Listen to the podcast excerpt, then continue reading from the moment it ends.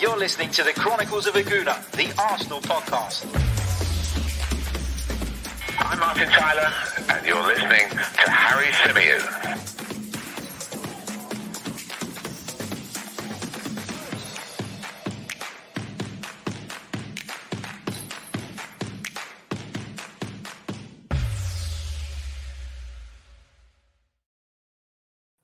Hello and welcome back to the Chronicles of a Gooner, the Arsenal podcast brought to you by 90 Min. As ever, I'm your host, Harry Symeou, and on this edition, we're going to be rounding up the latest Arsenal related transfer reports. We're going to be rounding them all up, trying to make sense of them. I'll be sharing my views and my opinions on the stories that we're going to be discussing. And I'd love to hear from you guys live in the chat box as well. So please do get involved. Um, I want to say a massive welcome as well to the hundred or so uh, subscribers that joined the channel overnight.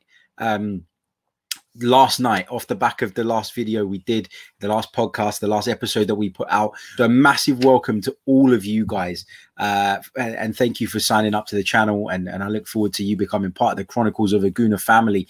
Um, we are now just around about 100 subscribers away from the 14k mark which we've been kind of struggling towards uh, for a little while now. So if you are new and you like what you're watching, you like what you're listening to, then please do consider hitting that subscribe button. If you'd like to go one further and become a member of the channel, you can do so by clicking on the link in the description. And we'd love to have you guys too. Without further ado, let's get into the latest Arsenal transfer news. And we're going to kick off uh, with the report linking Arsenal with a move for the Barcelona goalkeeper Neto. Now, according to reports, Arsenal were in for Neto previously. Um, he's a player that they showed interest in uh, a little while ago, again during Mikel Arteta's tenure, but um, you know, when they were looking at Runarsson, I think it was, that's the time when they were supposedly interested in Neto the Barcelona stopper is limited in terms of his minutes. You know, he, he's not getting a look in at Barcelona. Ter Stegen is obviously the the main man at the Camp Nou.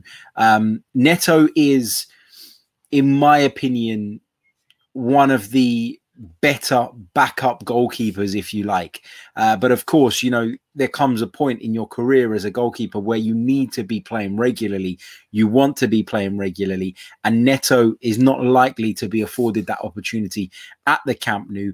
And so he apparently is uh, quite open to a move away from Catalonia. Now, the Brazilian goalkeeper, as I say, is someone that Arsenal were credited with an interest in previously, but they made no progress in terms of the negotiations with Barcelona the first time around. Um, According to Mundo Deportivo in Spain, talks are now being held between Arsenal and Barcelona over a deal to sign at the 31 year old goalkeeper, who, as I say, has wanted to leave the club for a little while now. Now, remember, Barcelona's situation right now is incredibly interesting because we're talking about one of the great institutions of world football, one of the biggest clubs on the planet However, their financial situation right now is dire. It is a really, really worrying and concerning situation uh, for them. And they're going through a major cost cutting exercise at the moment. Would Neto have been available um, under normal circumstances? Probably not. Barcelona would have probably looked at the situation and said, well, we need a backup goalkeeper and we don't really need the money. Remember, whatever Arsenal are going to pay for Neto is likely to be uh, quite insignificant. Um, insignificant in terms of what it would cost us, what it means to us. But from a Barcelona point of view, I think any fee that they can get in, uh, as well as sort of getting him off the wage bill, uh, is is massive for them. He is supposedly on quite a high wage. Now, I don't know exactly what that wage is, uh, but he is somebody that would, um, you know, that, that, would help them in terms of lowering that uh, weekly cost at the moment. Um, if they were able to move him on. I mentioned 31 years old. He's been capped for Brazil on just the one occasion. Uh, he joined Barcelona actually from Valencia uh, back in July 2019 in a deal uh, worth 23.4 million pound, which is quite a fair amount of money for a goalkeeper. Um, and obviously, he's been at Barcelona ever since. But as I say, uh, opportunities for Neto have been very, very limited. And you only need to look at the statistics uh, during his time at Barcelona to gauge that and to understand that. He has only made 17 appearances for the first team. In terms of his profile as a goalkeeper, though, he is thought to be the type of goalkeeper that Mikel Arteta is after somebody very comfortable with the ball at his feet, very happy to play out from the back, and somebody that would complement our playing style. The problem here is that it's kind of contradictory to some of the reports that we've read over the last few weeks. You know, we heard that Arsenal were very close to doing a deal for Ajax's Andre Onana. Then we heard um, nothing about that. It seems like that rumor has completely disappeared. And, and many people, many reputable journalists were reporting that the reason for that was Arsenal preferred a homegrown option. Um, and that was why they weren't going to pursue a deal for Onana. As well as that, he's got, um, you know, he's got an issue. Um, you know, with the the doping ban that he's currently uh, having to face, and I know that's been reduced, but there still is a ban currently in place for him, so that obviously complicates matters further. And you know, those factors combined are said to be why Arsenal have uh, decided against pursuing that interest or original interest in Andre Onana. Then we were linked with Aaron Ramsdale of Sheffield United, but it's expected he is probably going to cost a little bit too much money if you're talking about a backup goalkeeper. And as I've said previously, yes, we've heard that Arsenal have greater funds available to them this time around or this summer than maybe we'd envisaged when the season ended. But is it so much money? Eh, do they have so much money available that they can afford to spend in excess of 20 million pounds on a backup goalkeeper? I'm not so sure. What is going on with Bernd Leno? That is also key in this. You know, Bernd Leno is someone who has been linked with a move away from the club for a little while now. Is that going to happen? Is that going to materialize? Is somebody going to come and stump up what Arsenal believe to be Bernd Leno's value? All of that is very, very up in the air. So, in my mind, I'm not actually sure if Arsenal are looking for a first choice goalkeeper or Arsenal are looking for a backup goalkeeper. If it is a backup goalkeeper, then Neto feels like a reasonably good signing. If it's a first choice goalkeeper, though, is he an upgrade on Bernd Leno? I would say probably not. Uh, and therefore, this wouldn't really make sense. Now, Neto is is according to Transfermarkt and again i always say this these valuations you know you got to take them with a pinch of salt but their valuation of the brazilian is 5.4 million pounds which is in a significant amount of money do arsenal see him though as someone who could do as good a job as Bernd Leno but would be available at a fraction of of Bernd Leno's value, and therefore, if we brought him in and sold Leno, we stand to make a significant profit that can then be invested in other areas.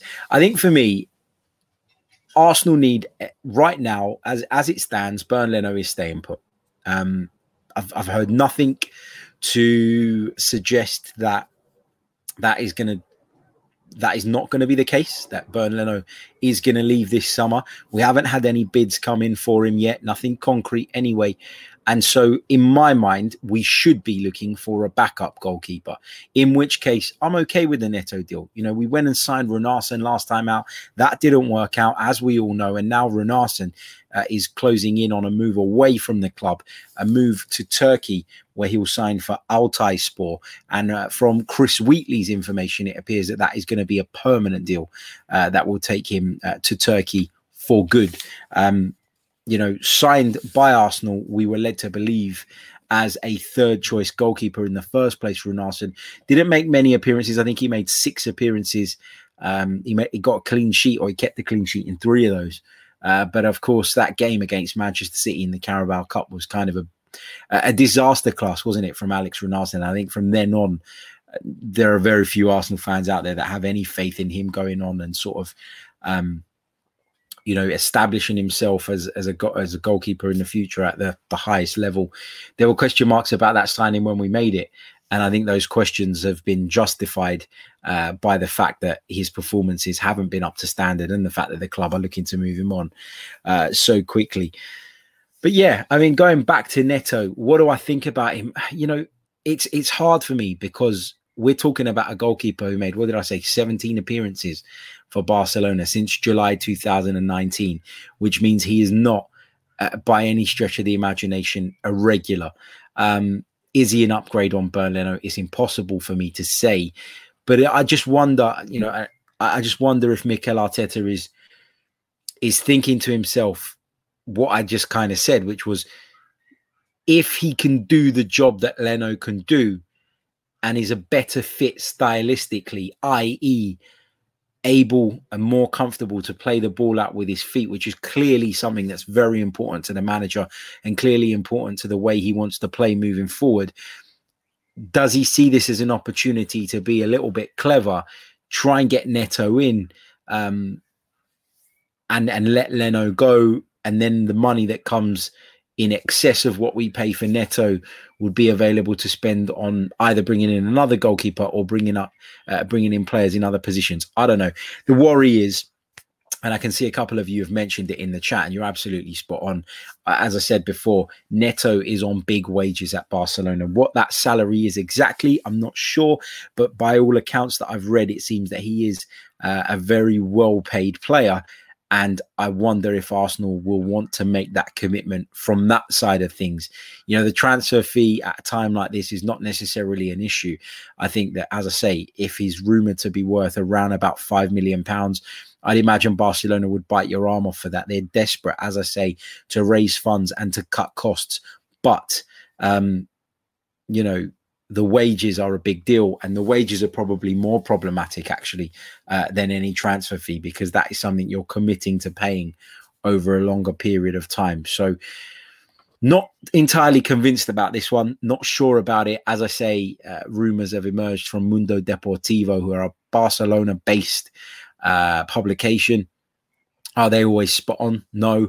Um, sometimes they, you know, they can be just like all the other publications that are looking for a rise during the transfer window. But what I found really, really interesting was how how interested they claim Arsenal were in Neto previously, because I'd heard whispers of it, but it was never like, you know, when I think back to that period of time, it was never one of those deals that we heard loads and loads about that I was kind of sure was going to happen or sure was at least being explored by the club. It was kind of mentioned, brushed under the carpet, and now all of a sudden, Mundo Deportivo are talking about Arsenal having had this major interest in Neto. And I'm not, I'm not sure if they're kind of overblowing this story a little bit. And if they are, um, then uh, you know we need to be wary of that, of course. Let's move on. Let's talk about a little bit about, you know what, before we do that, let's go into the comments because I can see lots of you talking uh, about this goalkeeping thing. Uh, before we move on, let's see what we've got. Uh, um, Inter says uh, Arsenal don't have a clue what they're doing. Let's be honest. Uh, Brad Richardson says if he's coming as a number one, then I'm not on board with this. I'd rather we signed Onana or Ryan. Um, Guna72 says Onana is doable, but if we bin Leno, we're keeperless until November. Uh, Chris Pantelli says all these idiots that believe we have 250 million pounds. If we did, we would be so would we be so bloody poor and useless in the market? I don't think anyone believes that we've got 250 million pounds, Chris. I think people just are pleasantly surprised by the fact that Arsenal seem willing to do uh, some significant deals at a time when I really feared the worst. You know, we were talking about going into our first season without European football for 25 years off the back of a global pandemic and taking into account kind of the issues that we've had over recent years. I think people were just pleasantly surprised by the fact that we're going we may or look like we're going to have a bit more money to spend than they they initially thought. But 250 million is is excessive. You know, we might spend 250 million, but if we raise 70, 75 million from transfers, then that isn't really laying out 250 million. That's that's kind of the point. Um, and I don't even think it's going to be that much for what it's worth. But uh, that's I think why people are, are, sort of a little bit more optimistic than they would have been before. Uh, what else have we got? Uh, Brad says Aston Villa have a good goalkeeper. uh, Brad says we're going into pre-season without a first team goalkeeper available. Yeah, I mean, look, Bernd Leno is obviously at the Euros or was at the Euros, and he's on his holiday now. Um, which you know he's entitled to. And and as I said on one of the streams yesterday, you're always going to get this off the back of a major tournament. You're going to start pre-season with some of your key players unavailable. That's just the way it works. It's not something you can necessarily beat Mikel Arteta over the head with. If you want to have top international players at your club, then there will be times where international duty will get in the way, where they will be involved at major tournaments and therefore return later to the preseason setup. I mean, what do you want to do? Do you want to have lesser players so that they don't get caught up in international tournaments um, and don't get an additional two weeks off or whatever it's going to be? I don't know. Uh, let's see what else we've got here. A couple of you kind of calling for Nick Pope. Uh, Nick Pope is a goalkeeper that, yeah, I quite like, and I wouldn't be, um, I wouldn't be uh, too, uh, uh, well, I wouldn't be at all against that. I wouldn't. Uh, what else have we got? Uh, Colin says this hunt for a goalkeeper proves that Arteta did make a mistake and has realised it when he sold Emi Martinez. I've never seen a worse period of business in Arsenal history. I actually disagree with that, respectfully, of course, but I do disagree with that because it, it all depends on on what I was saying about five minutes ago are Arsenal looking for a second choice goalkeeper? In which case, they didn't make a mistake on Martinez because Martinez didn't want to be that. You know, Martinez was not happy to fight for a position. Martinez has said that. We've heard it from the horse's mouth.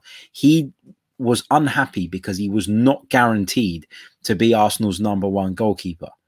And off the back of that, he decided that the best thing for him would be a move away. Now, couple that with the fact that Arsenal needed money at the time, needed to get uh, business done so that they could uh, strengthen the team in other areas. It just felt like a good fit for everybody.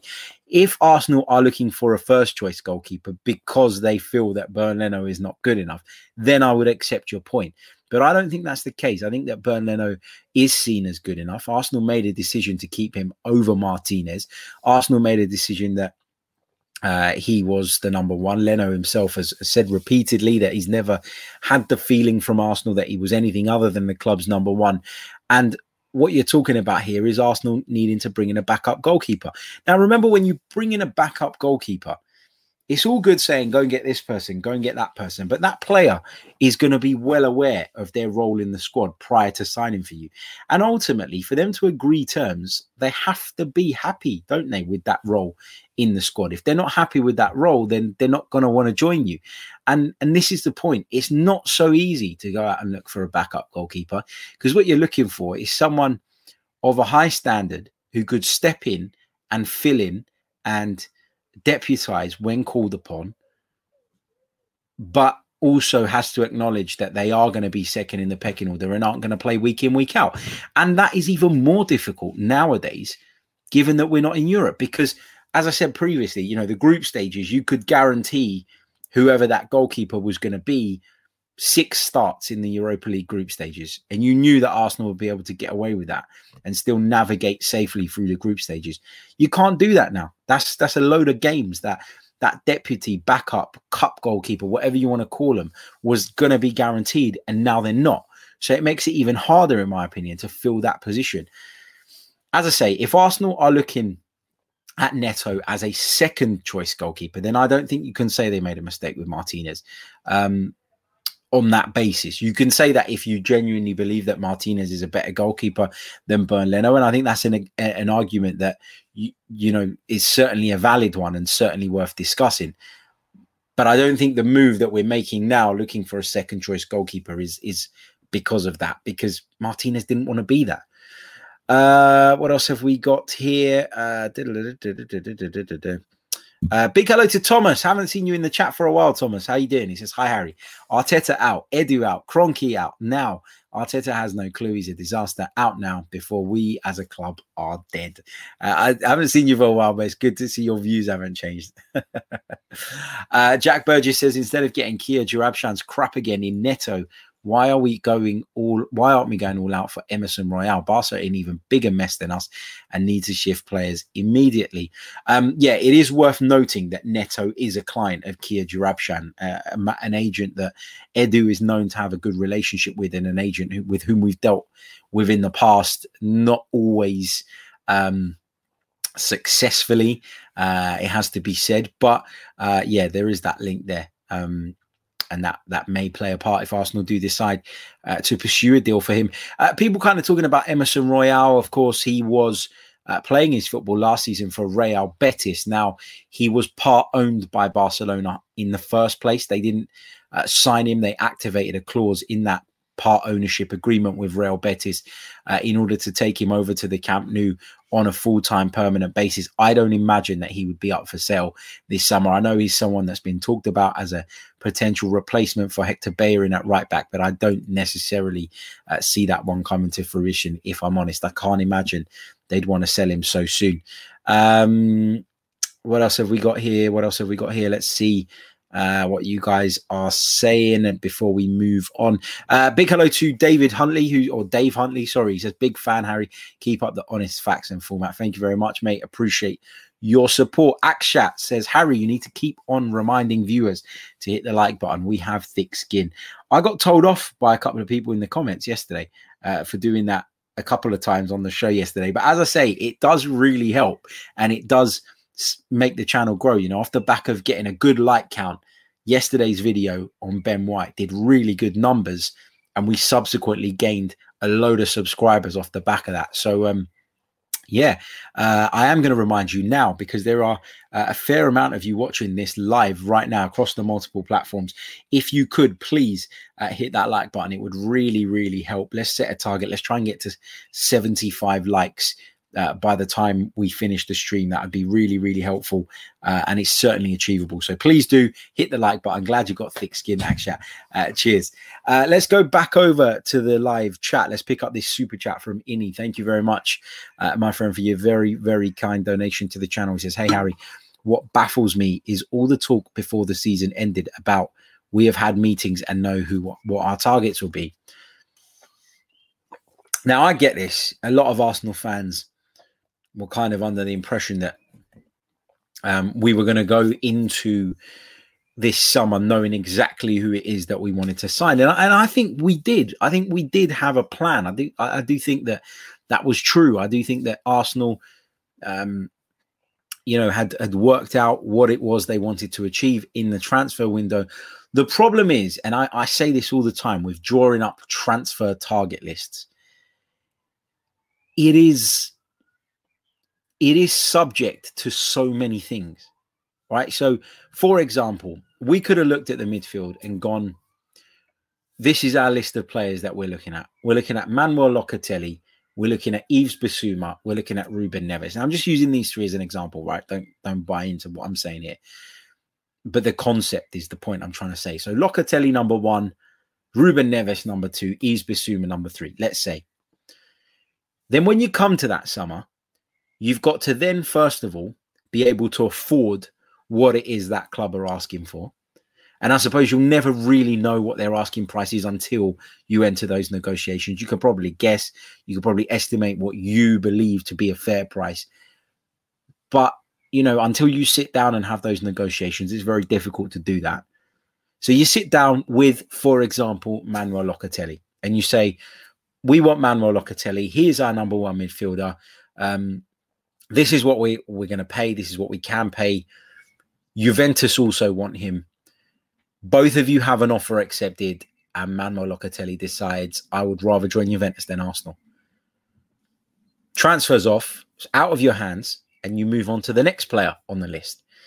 And that's what I'm trying to say. You know, you can have your list of players, but there are so many things that need to fall in place for these deals to be done, especially these high value ones, that you cannot um, you know, you you cannot possibly know that Arsenal did not, uh, you know, did not map out their targets. And then you move to, you know, you move down the list. You've you've tried Locatelli, that's not happening. You move on to Ruben Neves, and Ruben Neves says, um, you know, I'm happy to join, but Wolves all of a sudden want more money than you're able to pay. So this is the point, right? We're, we're talking about a, tr- a, list of players that Arsenal want to sign. We're talking about Arsenal having identified targets previously. Remember that a lot of what we read, a lot of what we hear is bullshit at this time of year as well. Yeah. There are a lot of reports that have credence, that have, um, you know, information behind them, or they have, you know, sort of something about them. There is something there that's prompted that report. This is a time of the year when football journalists, football outlets, um, media outlets, their primary target is to drive traffic and to drive clicks. And sometimes you can get a story that that's this big turned into a story that's this big, and that is where we as fans have to be quite sensible and not get too carried away and too sucked into to certain situations because we don't actually know that all of what we're reading, hearing, uh, predicting during this transfer window is 100% accurate. So to then beat the club with a stick over it is a little bit premature, in my opinion. For all we know, Arsenal could be targeting players right now that they identified six months ago that are at the very top of their list, and we just don't know about it yet. You know th- that could eat that could be the case. You look at Nuno Tavares. You know, you look at that deal. How quickly has that gone from Arsenal being interested to him flying over to England? Happened in a matter of days, and we knew nothing about it previously. So that's my point. I get it. I get the frustration, and we'd all like to see Arsenal do business quickly, swiftly, and preferably with plenty of time ahead of the new season. But um, I will judge the transfer window as I always do at the end of the window when I've seen what Arsenal have actually managed to achieve. Because as I always say, there are so many factors that can make your list or your, you know, the players that you've identified unattainable, and therefore those transfers don't happen. Doesn't mean they weren't pl- you didn't plan it out right or you didn't map it out right. Sometimes there are other factors that get in the way, and when you're not a super club with incredible amounts of money that can just go and bully their way into the door um, and get any um, you know get any uh, sort of any player you want and, and get yourself sat in front of players. I don't know. Um, i don't know Inter says, uh, Harry, it doesn't take a rocket scientist to know this club is a shambles, mate. What is with the constant blind positivity? It's not blind positivity at all. You know, I spent most of last season calling out issues that I felt the team had, you know, certain players not performing. Uh, we have made bad transfers over the years. There's no getting away from that. I'm not, it's not blind positivity. It's looking at things fairly. We're on July 6th the transfer window doesn't close till the end of August. And because we haven't made marquee signings on July 6th, it doesn't mean we should be going into meltdown. I'm not saying you guys specifically are doing that, but there is a lot of, you know, oh, the club's a mess, the club's a shambles. How many of the big clubs have actually done massive deals right now during the European Championships? Very, very few. Man United haven't officially announced Sancho yet what have Liverpool done that we didn't already know about prior to the championships? Konate, is it? We knew about that previously. Chelsea, another club. Nobody's really moving yet. That's the point. So, you know, if we get to the last few days of the window, the last week, the last couple of weeks, then I'll be sitting here by all means saying that Arsenal are not doing the business and this is something to worry about, but just not right now. I think it's a little bit too early.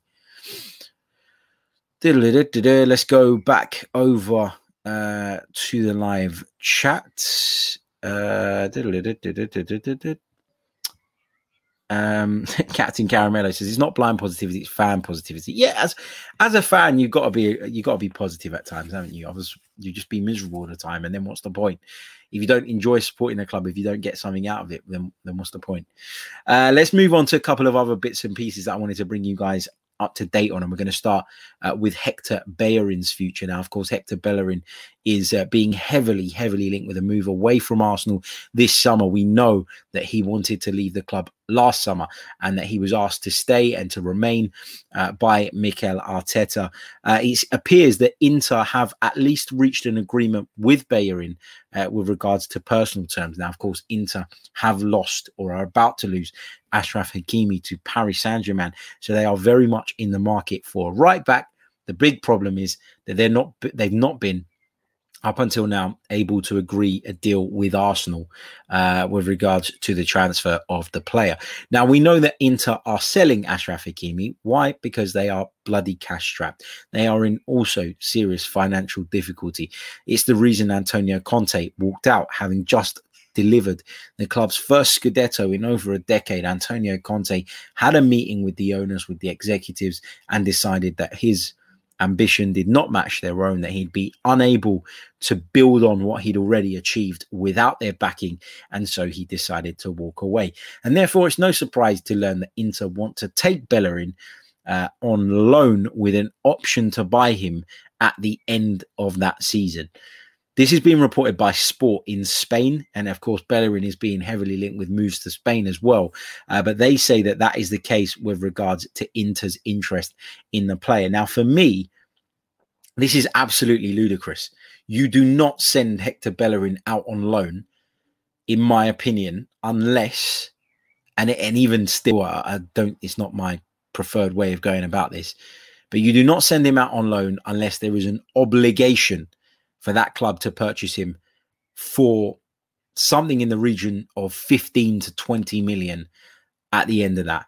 If that doesn't happen, then you know, if if that sort of obligation to buy is not in there, then I wouldn't even be considering a loan deal. Really and truly, I don't want Arsenal to do a loan deal regarding Hector Bellerin, regardless. But I, have said this very sort of frequently over the last month or so. This is a summer where you're going to see a lot of that. You're going to see a lot of clubs taking players on loan with an obligation to buy them at the end and essentially buying themselves an extra 12 months to be able to to put together the funds now that fans are going to be gradually allowed back into the stadiums now that they're going to be sort of starting to recover from the impacts of the pandemic as i say it's not my preference that hector bellerin goes out on loan i think we should just cut our losses and and be rid of him not because I, I dislike him or because I'm unhappy with him or anything like that because he clearly wants to move on he clearly needs a new challenge and I don't really see him as being the future for Arsenal so um you know that's the uh, that's the the way I see that one. Uh, but as I say, Inter have agreed personal terms with him, but they're nowhere near, uh, according to reports from Spain, uh, agreeing. They're nowhere near close to agreeing a deal with Arsenal over that transfer. I mentioned Alex Runarsson a little bit earlier on, so we'll we'll leave that. But as I said, he's moving. It looks like uh, to Turkey uh, to join Altayspor, and according to Chris Wheatley's information, that is going to be a permanent deal. Uh, elsewhere, I want to talk a little bit about, uh, well, just quickly mention that Gary Lewin uh, of course, famous Arsenal physio, wasn't he? Has been appointed the head of medicine and sports science for the Arsenal women, and that is part of the fact, uh, uh, part of the plan from the club to back the women's team more and to help them along and to to make significant. Um, further investment into the women's game. So that's great news. Gary Lewin, from what I understand, was already kind of operating in a similar role, but on a part time basis. And now he will be uh, taking up that role full time. Uh, so that's fantastic news. Um, also, uh, William Saliba, we talked a lot about that uh, over the last couple of days, and that William Saliba uh, prefers a move to Marseille. We've talked about why that probably is a, pretty decent fit for William Saliba, in my opinion, anyway. But reports have emerged that Sampaoli, the Marseille coach, doesn't see William Saliba as a first choice option at centre back or doesn't see him as a first choice target. He is looking at Luan Peres, the Santos centre back. And there have been reports coming out today suggesting that Marseille have agreed a fee with Santos over the Brazilian Luan Peres's transfer uh, to France. So, Sampaoli, not sure that William Saliba is ready to step into the heart of his defense just yet and prefers uh, a more experienced option. That's what we're being told. Don't know that that's going to scupper the deal. Um, it is a loan deal, so I'd imagine it's probably very low risk for Marseille. Um, but it just kind of backs up what we were saying yesterday with regards to the fact that yes, Saliba would prefer um, to to join Marseille, uh, but that that deal was not quite uh, at the stage yet where we could talk about the loan deal being completed. Uh, Diogene uh, says Harry busy trying to belittle Saliba to justify Arteta's mismanagement. Not at all. I'm just relaying a report that is doing the rounds. Um, it's not my report. I haven't made that up. I haven't plucked that out of the air and made up a story about Sampaoli not seeing Saliba uh, as experienced enough to play in the heart of his defense. So um, your uh, sort of uh, comment, my friend, is uh, is misplaced there. Um, also, just wanted to touch on Lacazette a little bit because we talked a bit about uh, players potentially leaving the club. Uh, we talked about Reiss Nelson. We talked about Ainsley Maitland-Niles sort of being told that they can leave and being made available for transfer, um, according to reports. But it seems that Arsenal are also open to allowing uh, Alexander Lacazette to move on as well. Now, remember, Alexander Lacazette will be entering the final year of his Arsenal contract. Uh, he is in the final year of his Arsenal contract as of the 1st of July. So, um, what do Arsenal do? Do they extend that? Do they give him uh, an extension and, and sort of plan for the future with Alexander Lacazette? Do they look to cash in on him? Do they keep him there for the time being and risk losing him on a free at the end of the end of the season? I don't know. I don't know what Arsenal are going to do with this. I've said all along that if Alexander Lacazette is to remain, and you know, I'm not sure what the terms around that would be. Um, you know, but if he is to remain until the end of the season, then the striking position for me is not a major, major priority. However, if he does leave, then it does become an area in which I feel Arsenal need to strengthen. Um, does Arsenal, you know, do Arsenal, does Mikel Arteta see Gabriel Martinelli as an option there moving forward? I think Mikel Arteta probably does, but I'm not convinced that Martinelli himself believes that that is the position for him. Balogun has obviously been signed up on a on a new contract. Eddie Nketiah looks like he'll probably leave the club as well. So Lacazette's future uh, is quite important, in my opinion, because it could potentially, you know, spark a bit of a chain reaction where Arsenal then need to go out and spend quite substantially on a centre forward. And then what does that mean for the likes of Folarin Balogun, who's just signed a new contract, and Gabriel Martinelli, who's potentially going to be kind of molded into a striker. I don't know. Um, you know, it's a it's an interesting situation, but uh, the reports that were coming out uh, yesterday suggested, and I think it was Football.London actually that reported that Lacazette could be allowed to leave this summer, and Arsenal quite open to that. That's an interesting one because I think that means that then we have further work to do in another area that we maybe didn't necessarily plan on doing business this summer. Uh, let's go back over to the live chat. Uh, Brad says Danny Ings rejected a new contract at Southampton. That's correct. That was reported yesterday by David Ornstein at The Athletic. He says, Would you take him? Honestly, no. I like the player. I think he's a good player. I think he's a very competent striker. I think he's someone who has proven that he can score goals at Premier League level. However, his fitness issues are a major, major problem for me. And I just, you know, I've, I don't, is it because we're Arsenal fans? We've kind of been conditioned to like be majorly put off by players that are just injured all the time. I just, I, it doesn't feel like smart business for me. Um, you know, what's he going to want in terms of wages as well? You know, you'd imagine that it's going to be quite significant. I've just talked about a load of striking options that we currently have, and and you know where we stand on that. So, you know, maybe if Lacazette goes, then Danny Ings, someone you could think about. But I would argue that we've already got a, a striker that likes to run in behind, like Pierre Emerick Aubameyang. And if we lost Lacazette, I think we'd need someone who's a little bit more able to drop into the deeper positions, get involved in the build up play, link up with those around him, bring others into the game. And I'm not sure Danny Ings is really that man. And therefore, I would say stylistically, he probably doesn't fit. I think having a balanced squad is a lot of the time is about um, having different options and having players who can do certain jobs. I think that's really important in making sure your team does not become one dimensional. And that is being able to have different horses for different courses. And I, with Aubameyang not going anywhere, I think that, uh, you know, if we'd lost Lacazette, we'd need Lacazette. We need someone of Lacazette's mold, someone who brings to the table what Lacazette brings to the table in order to to compensate that. Because I do think a lot of Arsenal's best performances last season, and I know there were very few and far between, came when Lacazette was playing in that role. And it takes a very specific type of striker to play that role. And I just don't see Danny Ings being that man, aside from all the fitness issues that he clearly has uh, had in the past and probably will continue to have. Right, we're going to leave it there, I think. Um, lots of great chat as always. Let's quickly check in where we are in terms of the likes. As I always say, it really, really does help. Um, it, it really does. And I'd love uh, for you guys to hit that like button if you haven't done so already. I said I wanted 75. We're on 58. Uh, there's actually over 200 of you watching us right now across the multiple platforms. So 100 likes surely is achievable between now and the end of the show. Come on. Uh, we've got some uh, Euro 2020 content dropping for you tomorrow morning where we'll be looking back on the game between uh, Italy and Spain in the Euro 2020 semi final. Got my Italy shirt on today. Um, and then we will be also in that piece, we'll be reviewing that, but we'll also be looking ahead to England versus Denmark, which takes place tomorrow. And then on Thursday morning, we'll be looking back at England versus Denmark. Um, and then looking at, ahead to the final a little bit as well with uh, with uh, that to come this Sunday as well.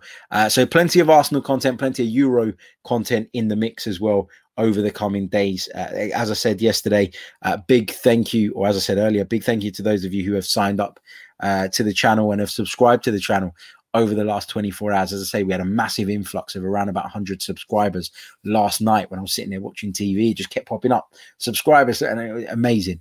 Uh, so thank you for your continued support. If you are listening via the audio platforms, don't forget to leave us a review, a five star one, preferably, uh, because it really, really does help in that sense too.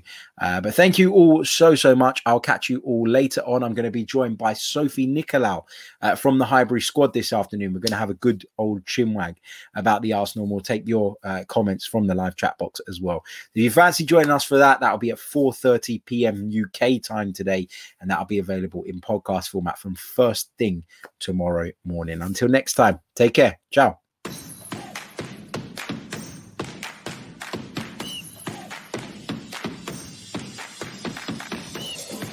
Listening to the Chronicles of a Gooner, the Arsenal podcast. I'm Martin Tyler, and you're listening to Harry Symeou.